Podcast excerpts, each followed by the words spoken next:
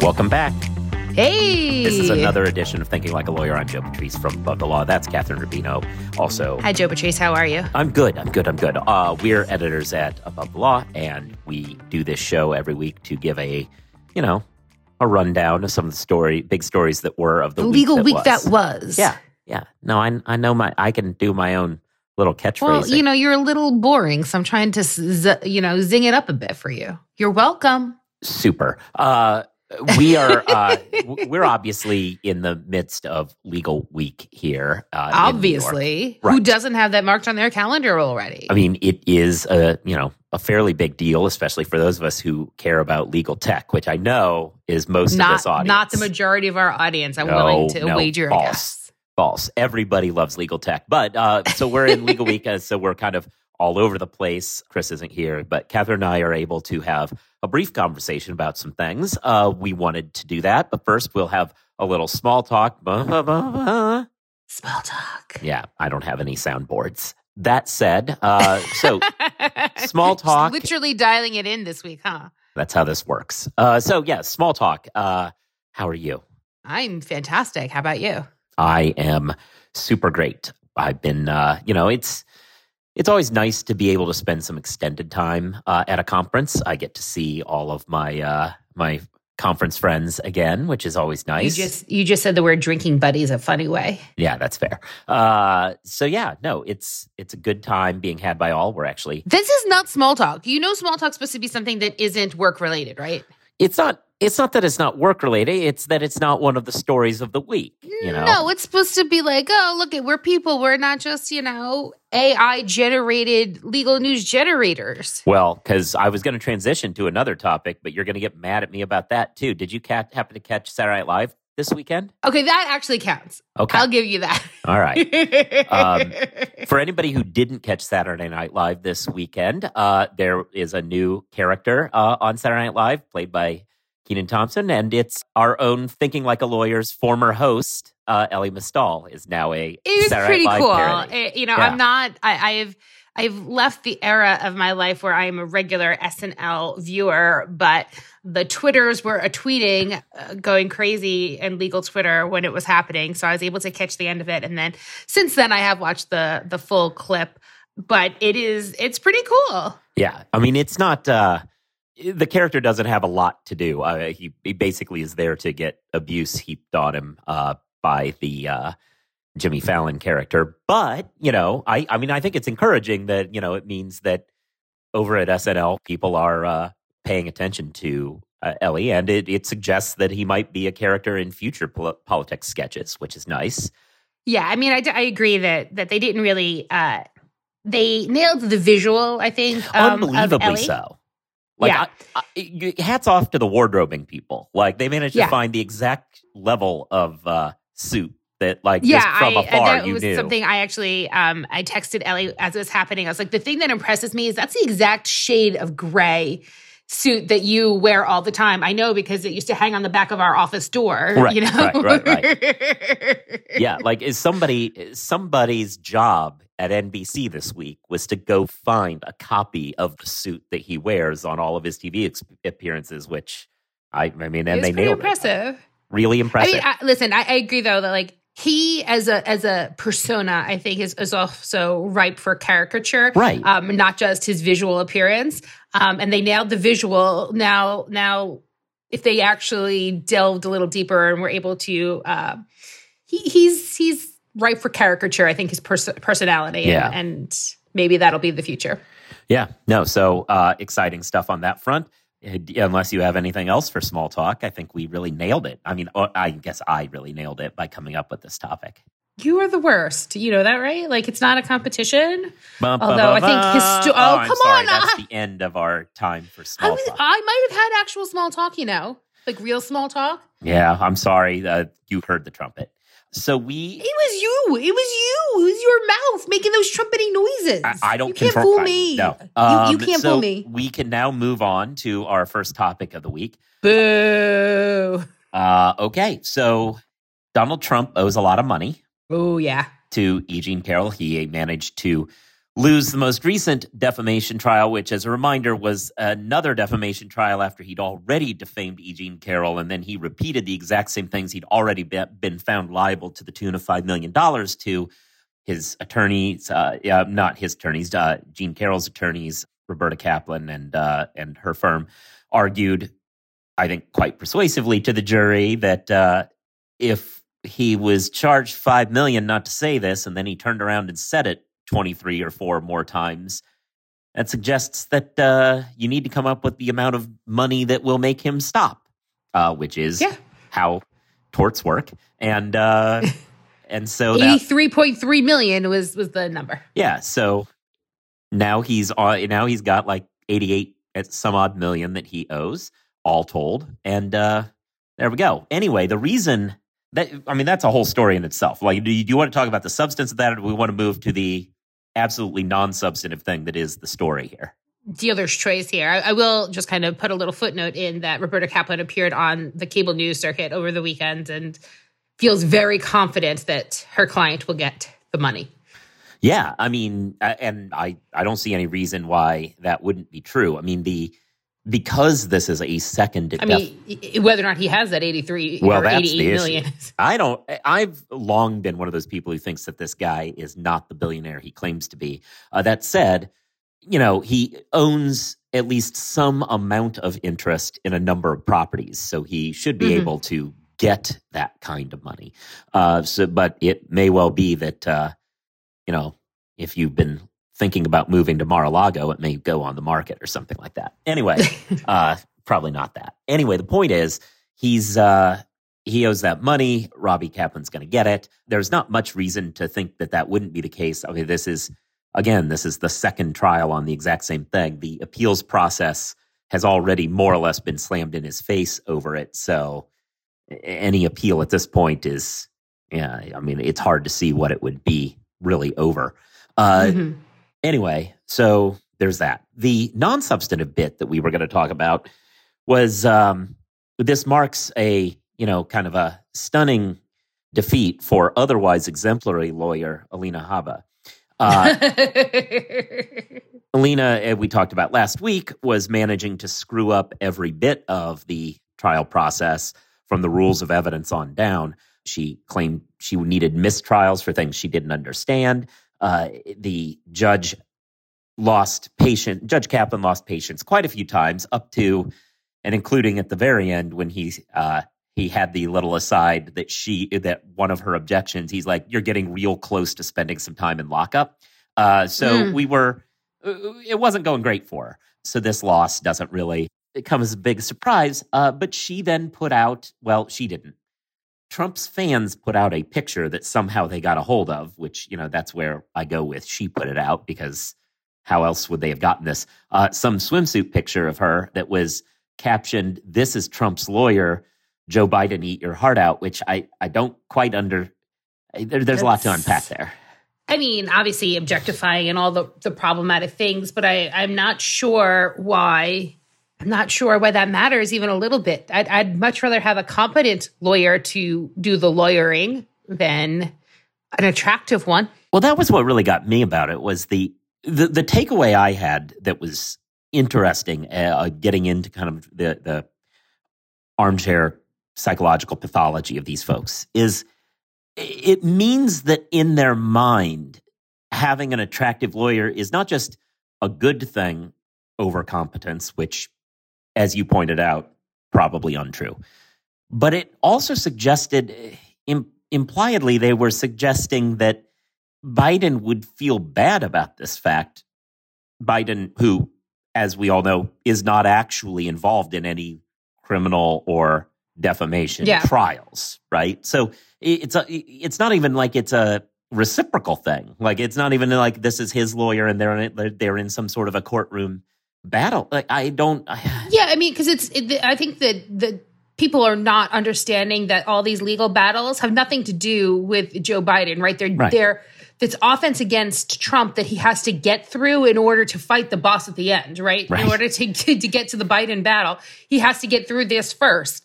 And it, it Biden, what, who, what, who, Alina, who? I think that's probably what he's saying out there. So on the uh, you raised the objectification point, which is a, a fair one. I will also say the interesting level of this from an objectification perspective was that it seems as though she may have kind of a a gravitational lensing effect uh, because when you look at the picture, there's there's weird warping going on behind her, which uh, suggests you know like how black holes can bend light, or that this is just really, really clumsily photoshopped. This picture.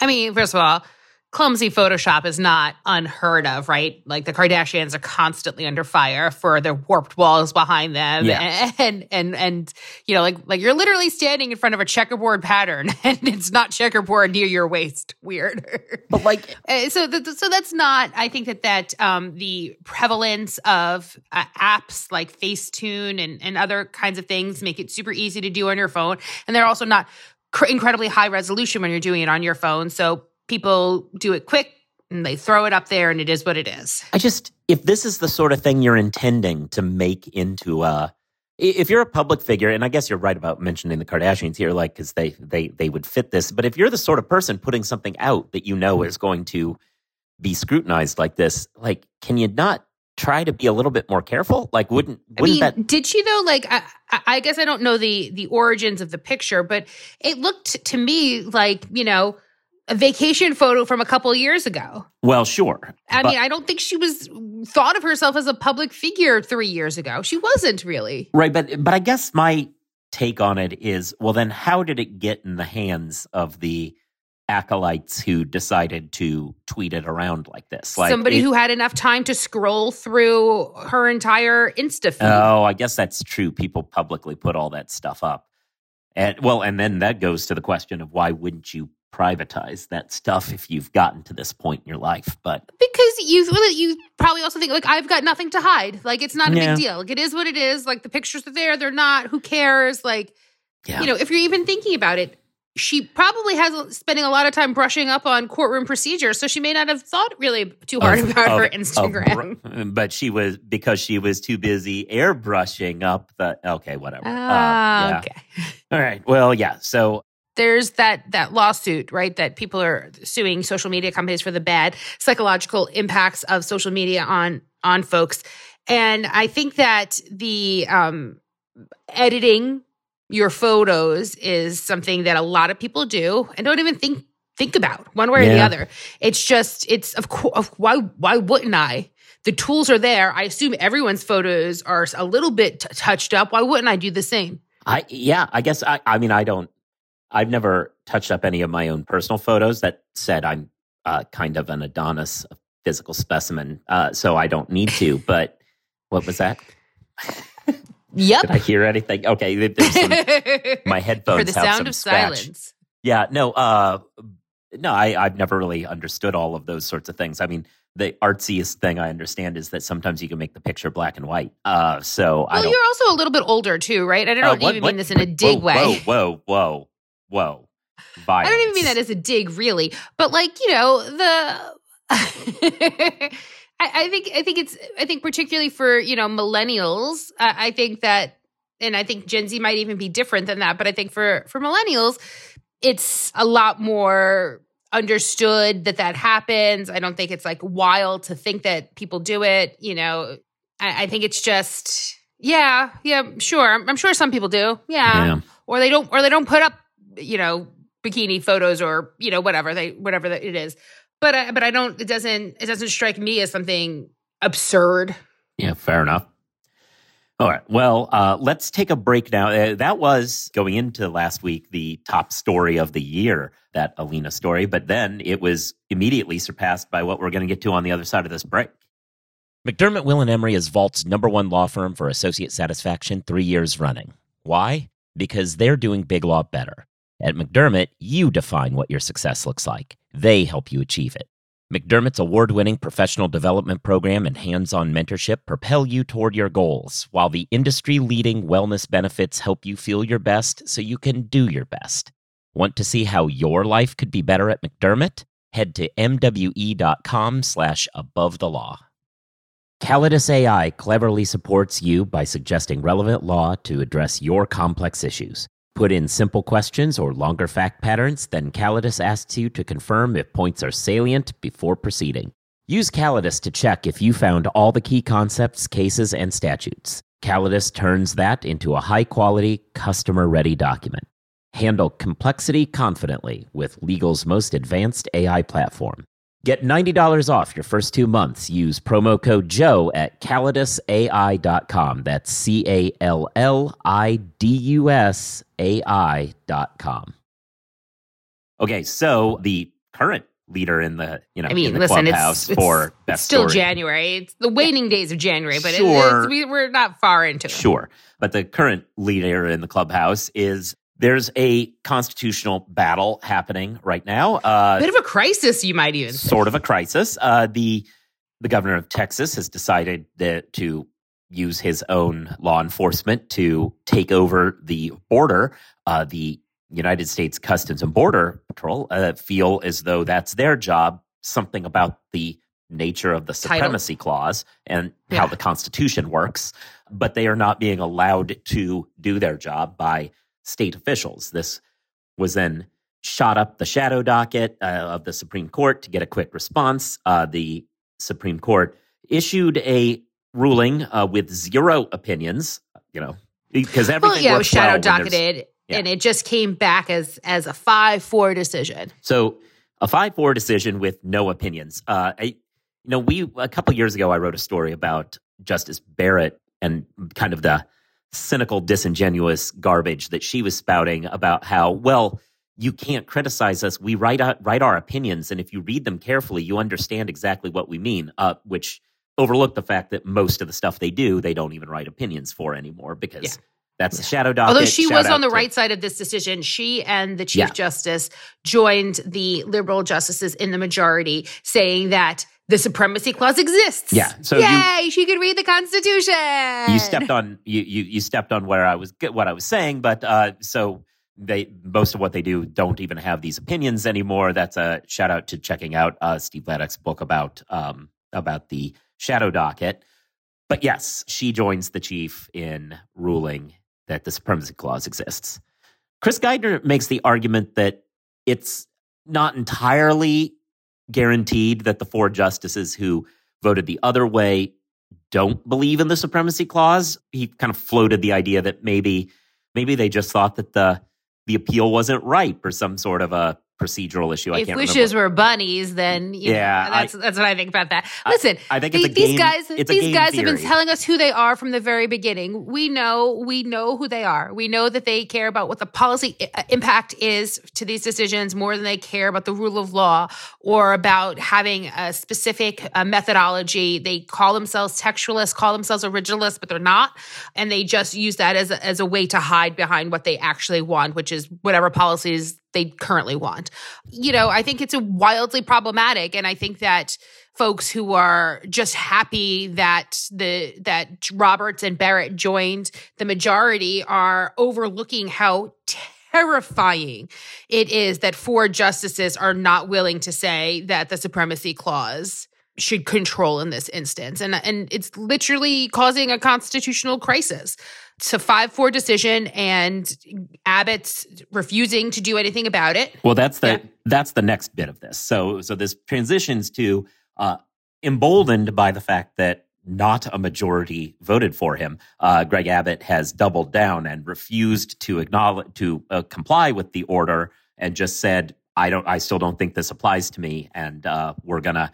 Make me is what he said Yeah. So we're we're at that point when Andrew Jackson did that to John Marshall. At least he was the president. This uh, this has a lot more confederacy to it. It's it's uh, smells like confederacy yeah. I mean, it, it, it's weird. And now, if if it comes to it, like obviously the uh, the president can, you know, tell the National Guard to bite it, and what happens then? I I, I think the the at least the leadership of the Texas National Guard are professionals who would understand that and would not follow an illegal Mhm. order from Greg Abbott. But who who knows where we are at this point? Yeah, I mean, I, I don't think that we should go around making too many assumptions in general. I feel like the last few years, if they've taught us anything, it's not to assume that people are going to do what they're supposed to do.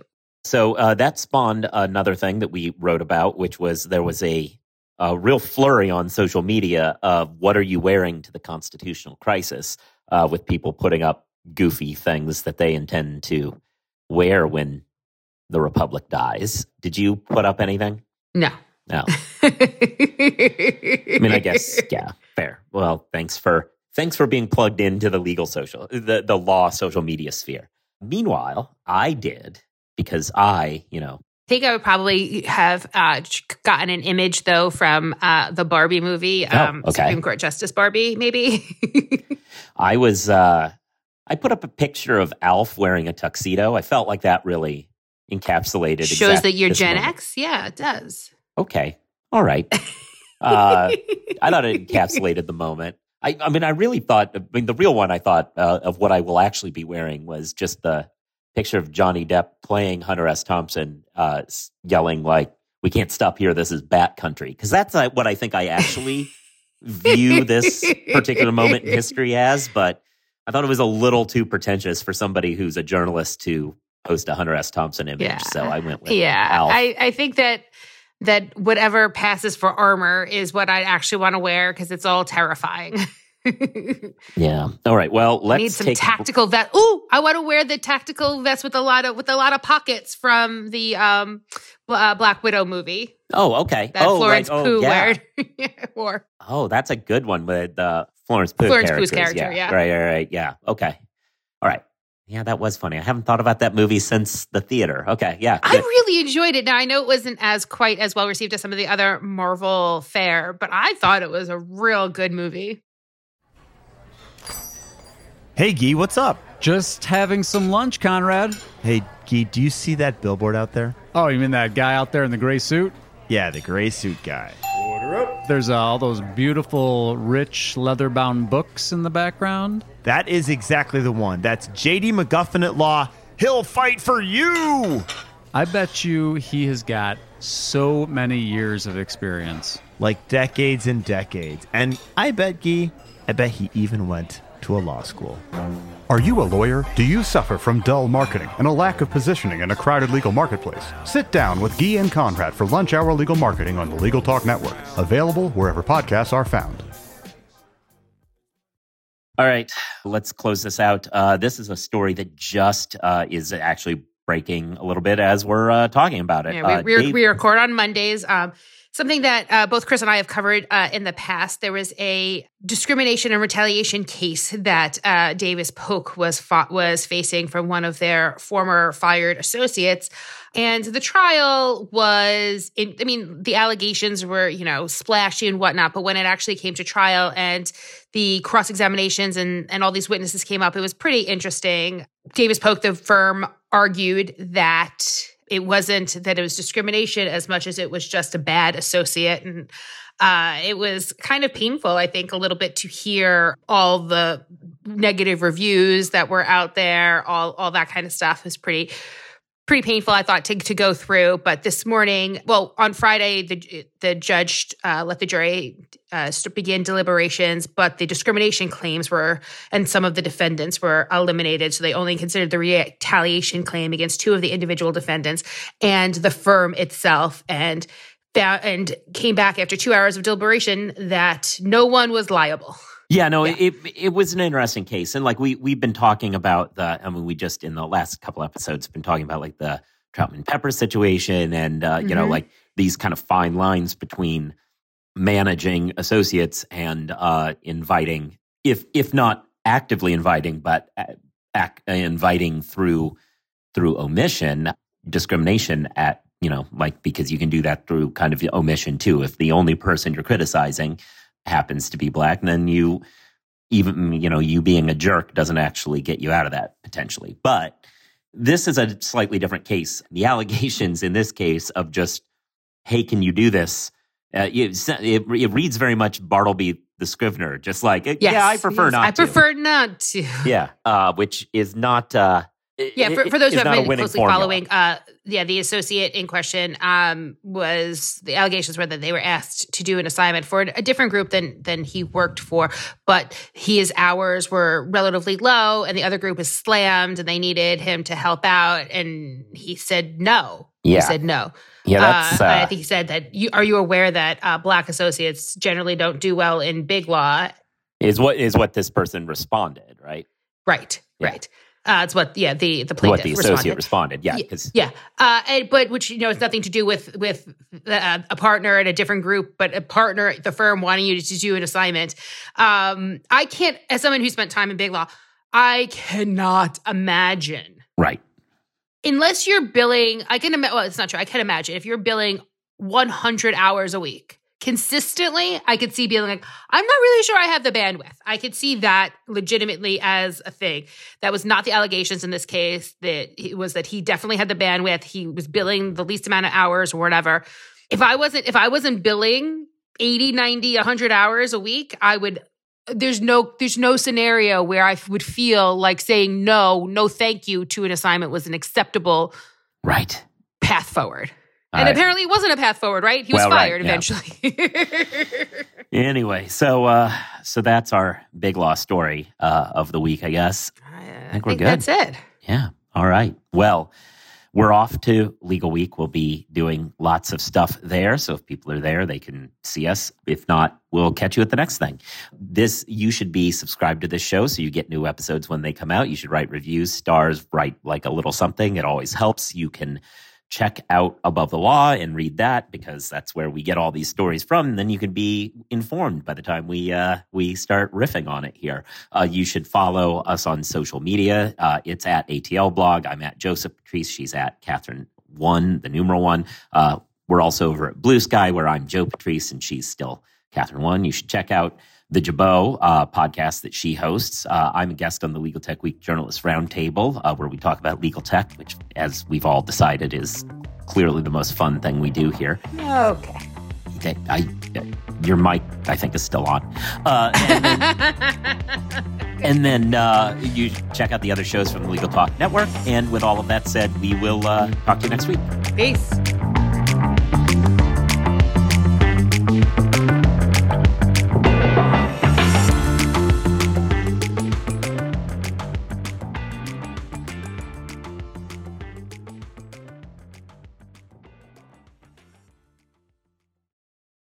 You're a lawyer running a solo or small firm and you're looking for other lawyers to talk through issues you're currently facing in your practice, join the Unbillable Hours Community Roundtable, a free virtual event on the third Thursday of every month.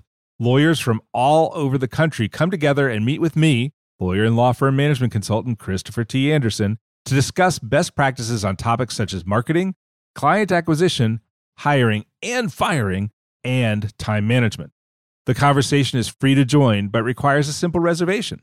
The link to RSVP can be found on the Unbillable Hour page at LegalTalkNetwork.com. We'll see you there.